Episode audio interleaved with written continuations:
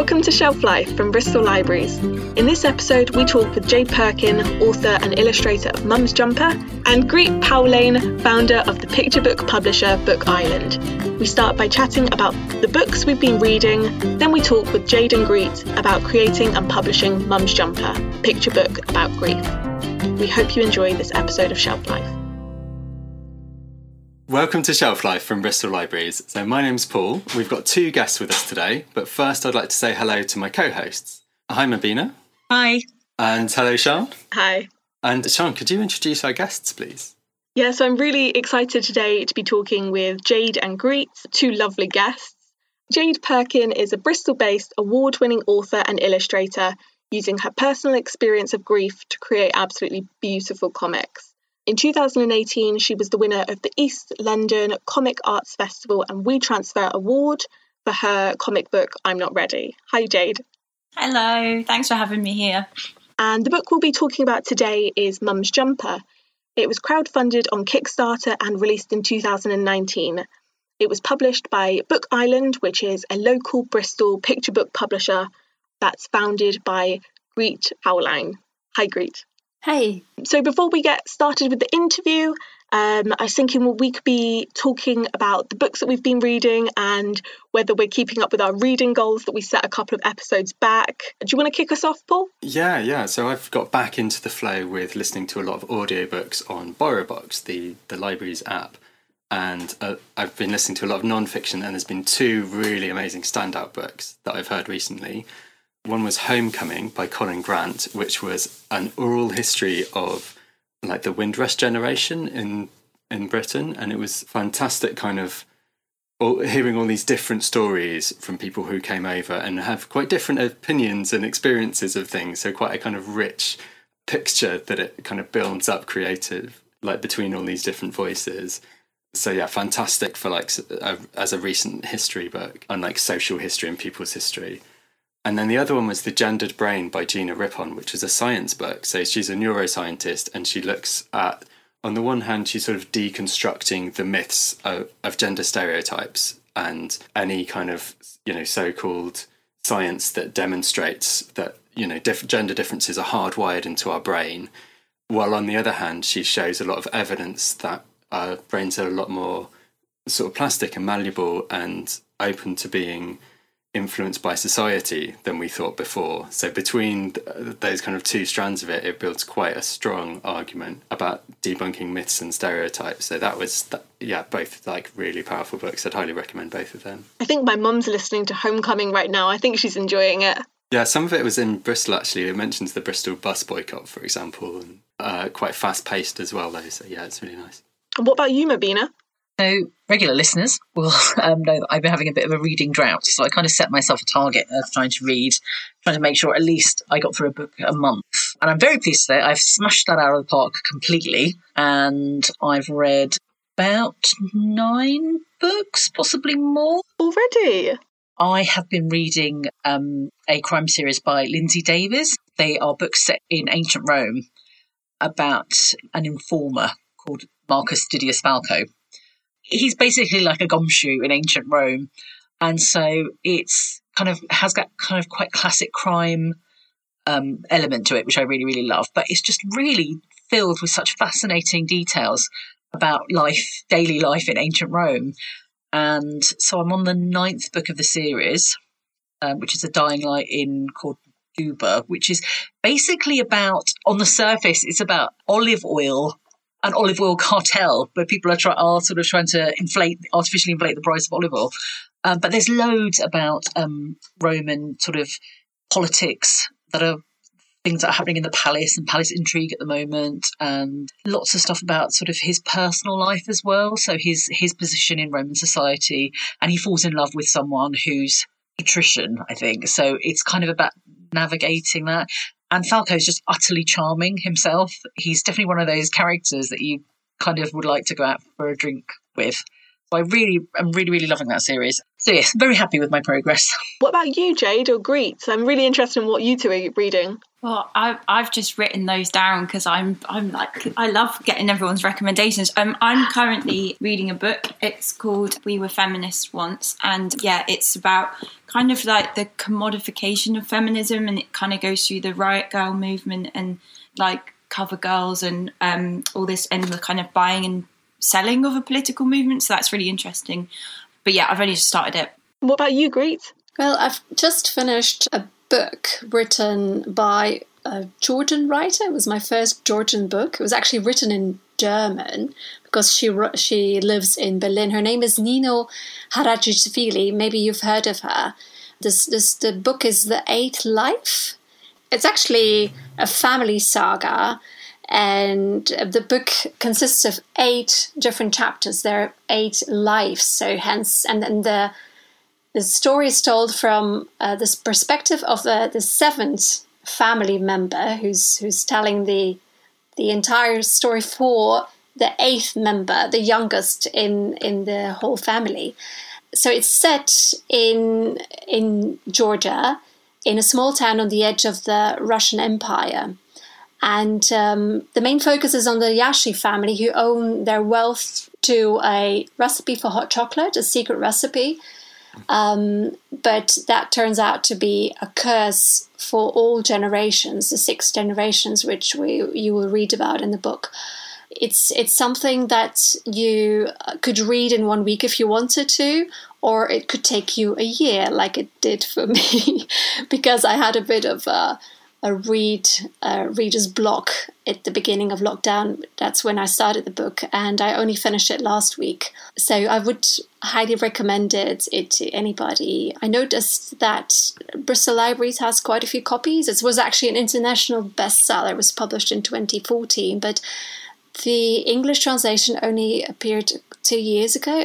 The UK was behind. You know, there's we don't translate a lot in in this market. So we're always five, ten years behind.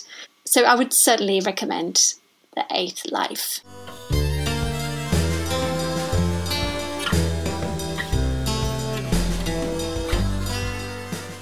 I'm really excited to be interviewing Jade and Greet. First of all, I'd just like to give a small introduction to the book, just in case you haven't read it yet. So, Mum's Jumper, um, I think, is a really touching book about a little girl whose mum passes away and she has to learn to live with this grief. She's supported by her dad and she learns that she will live and she will grow with the grief. And she adopts her mum's jumper to keep her mum physically and mentally close to her. And she learns that the grief will stay the same size, but the world around her will grow bigger. Just before we start the interview, got some really cool information about Mum's Jumper and its relation to the reading agency. So I found out that Mum's Jumper is included in the reading agency's Reading Well for Children book list. This is a specially curated list of books which are recommended by health experts that help young people understand and manage their mental health and well-being. The reading agency has recently received 3.5 million pounds worth award by the Department for Digital, Culture, Media and Sport for a new campaign called Read, Share and Talk, which aims to tackle loneliness and support mental health and well-being as a part of the nation's COVID-19 recovery. So the Reading Well programme will be expanded as a part of this campaign, which is brilliant news because it means books featured on the Reading Well book lists, including Mum's Jumper, will be available in every single library service across England. That's what we want to hear. um, so yeah, both both questions are uh, all questions are really for both of you. I'm really keen to hear about Mum's Jumper in general. So, what inspired you to make a story about grief for children? Well, it um, it all started in 2018 when I met a young mum at the Colston Hall. We were there with our Book Island stall for the Made in Bristol gift fair. So this young woman came up to my stall and she she came really close and she whispered, "I'm about to die, and I need." A picture book to tell my daughter, and I could see her daughter behind her. She couldn't hear us and I was I was just nailed to the ground. I I just for a few seconds I didn't know what to say, but then we had a chat about her situation and also the books that I could offer, but they were not suitable for her. And um, she left. I never saw her again. And um, as you can imagine, I just that story stayed with me. Mm. I kept thinking about her, and I did some research about picture books that could have helped her that she might have found herself. But the books that that people would recommend to me were always the same: Sad, the Sad Book by Michael Rosen, and then um, Badger's Parting Gifts, and and there didn't seem to be anything else. So I thought maybe it's time for Book Island to publish a book about a little girl, perhaps, or a little boy who loses a parent.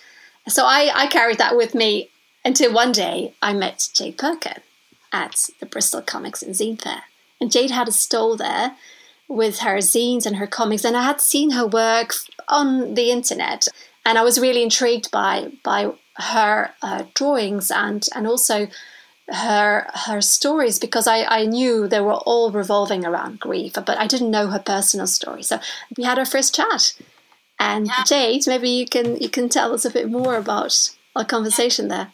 Um, well, yeah. So I um, I started kind of. So my mum passed away in 2016, and I started making these like small comics, like little mini zine type things, um, and just self publishing them myself. Um, and um, all of them kind of exploring grief and the kind of complicated feelings that were going on in my head and it was kind of my place to put them and then so yeah i was at bristol comic and zine fair and um, yeah um, me and my partner were sharing a table there.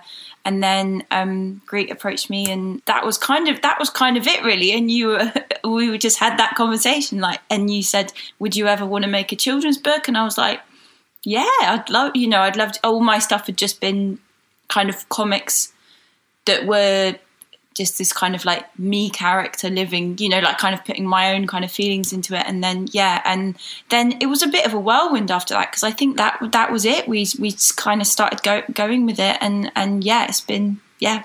Um, and we did get advice from a, a child, a children's psychologist. So because we didn't want to make any mistakes or upset anybody in the grief the world of grief. We, we weren't we're not experts. It's not because you've experienced grief that you know how to tell a story for children.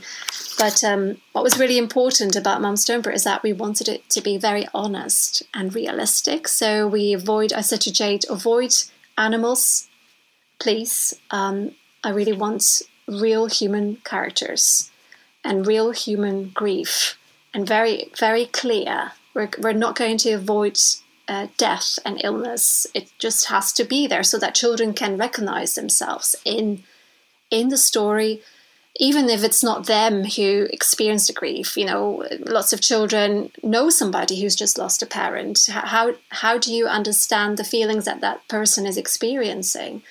Now you now there's a mum's jumper to to tell you to to show you um, why your friend is suddenly angry, even though you're trying so hard to make them feel comfortable and to, um, to sh- you know, you're showing that you care and that you're worried about them. So we're really happy with with how it turned out. So, what kind of response did you have to Mum's Jumper?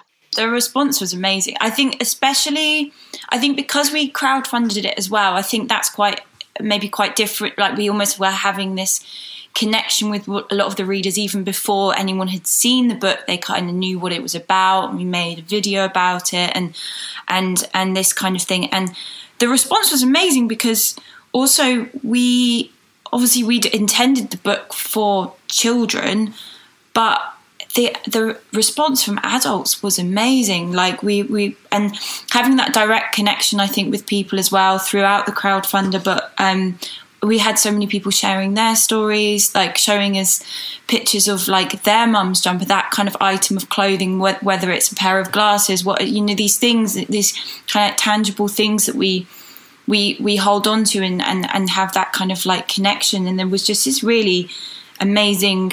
And I, I guess that's the thing with grief. It's it's this thing that is it's so inevitable, obviously, and it's but everyone's experience of it is so different.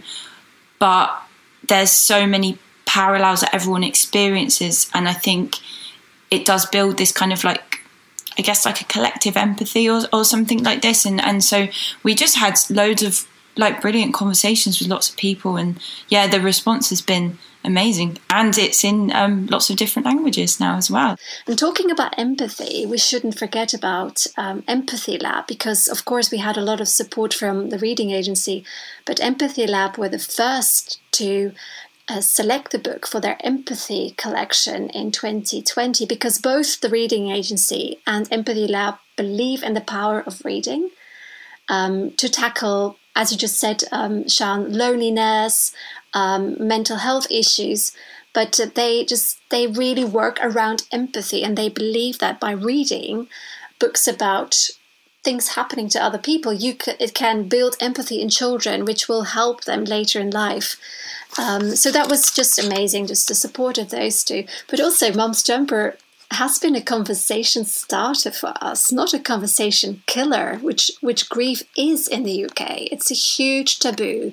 People really worry to um, speak to a friend who's just been who's just lost somebody, but for us it was it was the opposite wasn't it people would felt really comfortable they felt like they could talk to us about their own grief their own loss sometimes um, we spoke to um, mainly women i guess who lost their mum 40 50 years ago and that grief was still there it was still unaddressed and and mum's jumper helped them to go back to when they were a child and just relive the whole thing and then hopefully come to terms with it. And what's really wonderful about Mum's Jumper as well is that it has a very hopeful, positive ending. It shows that there's you will get through it. You know, it will never go away. I think that's a, probably the core mes- message. It will never, never leave you but you will grow your life will grow bigger around it and i think that's a very positive message to take away which makes it less scary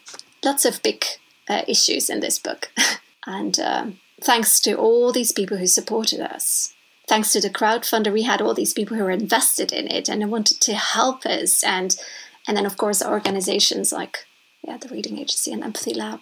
So Jade, previously you had written comics about your personal grief as an adult.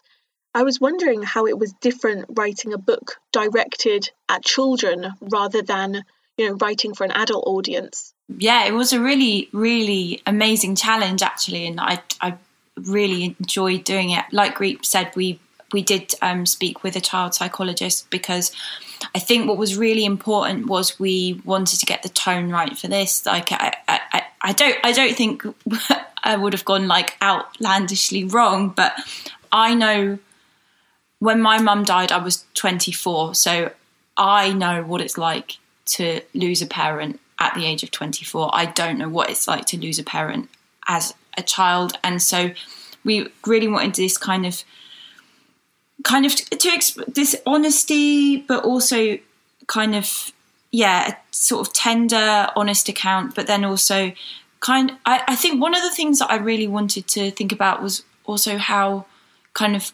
utterly like confusing that time must be for for a young person to lose their parent and all this all these kind of feelings. And there's a bit um and I, I, was thinking about like the terminology of it as well. Like there's a bit in the book where um when the dad gets the phone call and the hospital have phoned and they say she's gone and then and then the little girl's like gone where? I asked. Mm-hmm. and it's this kind of we sometimes with with death being so taboo we use a lot of these words and it doesn't really they don't really have any answers and stuff like this. And i kind of wanted to yeah exp- get that tone right but kind of show how it is confusing. Also the feelings that um, young people have is a bit where you know she feels very angry because all her friends have um, mums that come and pick them up from school and it's it's yeah so getting that tone right was probably the the biggest challenge yeah, so lots of great challenges, but it was it was really really good to do.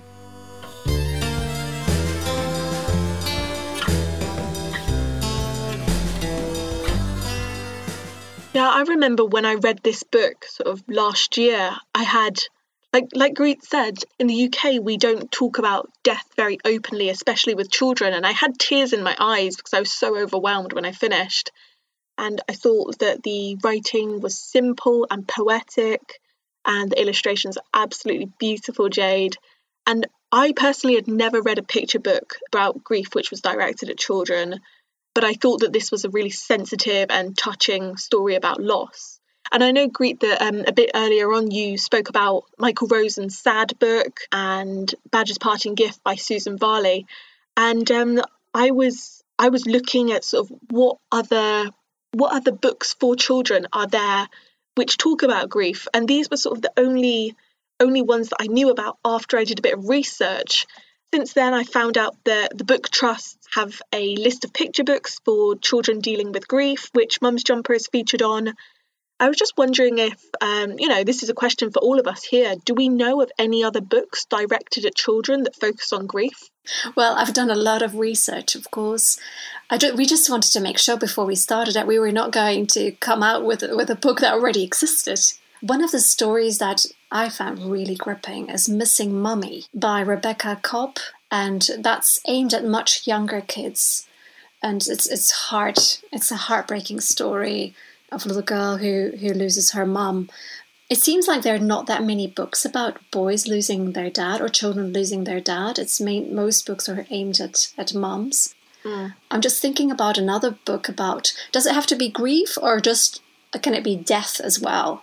Because there's this beautiful book called Duck, Death, and the Tulip, okay. which is um, very well known amongst the picture book lovers because it addresses death as um, it's it's basically death is there.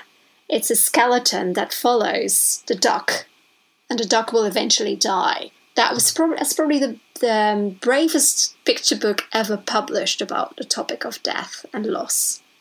Would really recommend that. It's a German book. It was published by Gecko Press in English. Jade, can you think of any other books about grief? Oh, we- uh, well, actually, one of my another local Bristol um, person, Simon Morton. He is um, he lost his dad um, a couple of years ago, I think, and he's been making um, some really amazing um, zines. Um, in fact, a whole series all about um, that kind of loss. And he, does these beautiful, beautiful kind of like ink drawings, but they're intermixed with collage and then huge bits of prose and stuff like this. And yeah, Simon Morton, I, I really recommend. I'm actually thinking about um, a book which was published by our friends at Graffeg in uh, Cardiff and maybe you've heard of it. It's actually also it also started with a terminally ill mum who writes who wants to write a book about her forthcoming death for her children, and she had it illustrated by Michelle Robinson. But anyway, um, so the the author is um, the mother was Lisa Wells, and they wrote two versions of the book. Only and the, the title is Only One of Me, and there's a, a, a version for dad and there's a version for the mom. So, which I think is very it's a, it's a very clever idea because very often people will tell us, "Oh, uh, Mom's Jumper is a great book," but you know, I actually I'm looking for a book um, for a young boy who just lost his dad, and uh, and and he will not identify with with Mom's Jumper because of the the girl mom uh, story.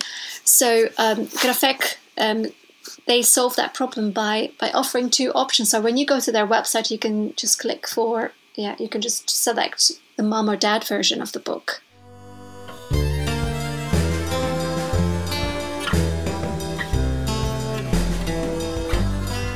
Yeah, well, I think it's grief is like yeah, by its nature, it just it it makes you feel so alone, and I think just the more the more resources, the more that people can talk about it. I think and and not feel awkward about it and have those chats, have those conversations. I think the mm. better. Uh, I really like your point of reach out to to people who you know are grieving because I think, as you say, it's such a taboo. It can be easy for people's friends to drop away when they need them the most, and you know to look out for each other. There's this misconception that grief uh, is finished after a year.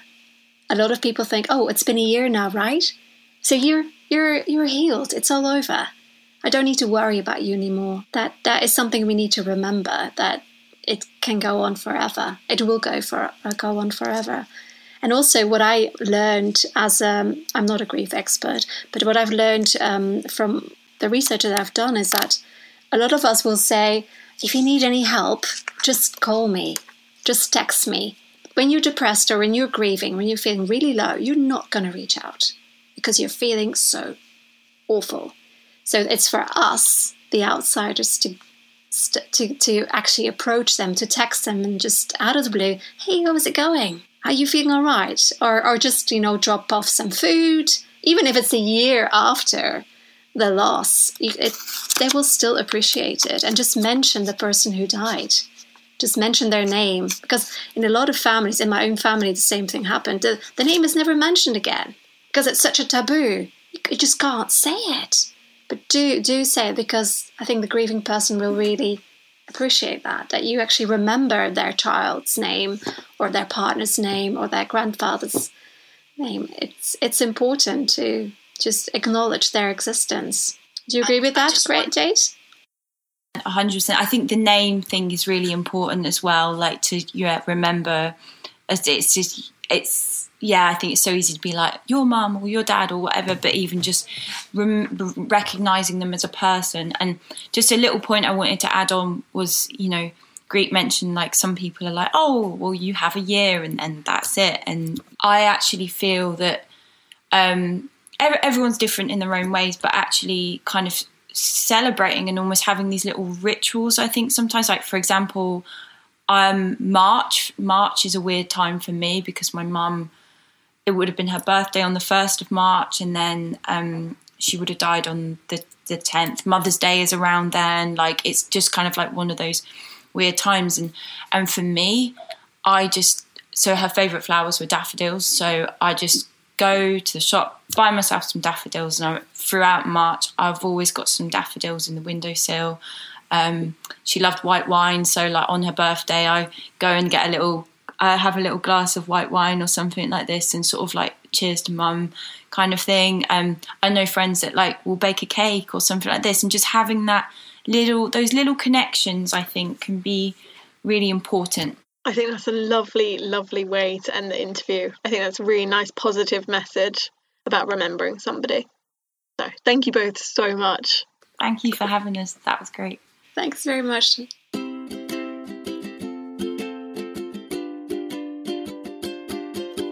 If you'd like to get in touch, you can reach us on the usual social media channels and by using the hashtag ShelfLifeBristol. We'd like to give a shout out to Luke, a volunteer for editing and transcribing the podcast, and Will, who's a library assistant at Avonmouth, for his work helping polish off all of our episodes.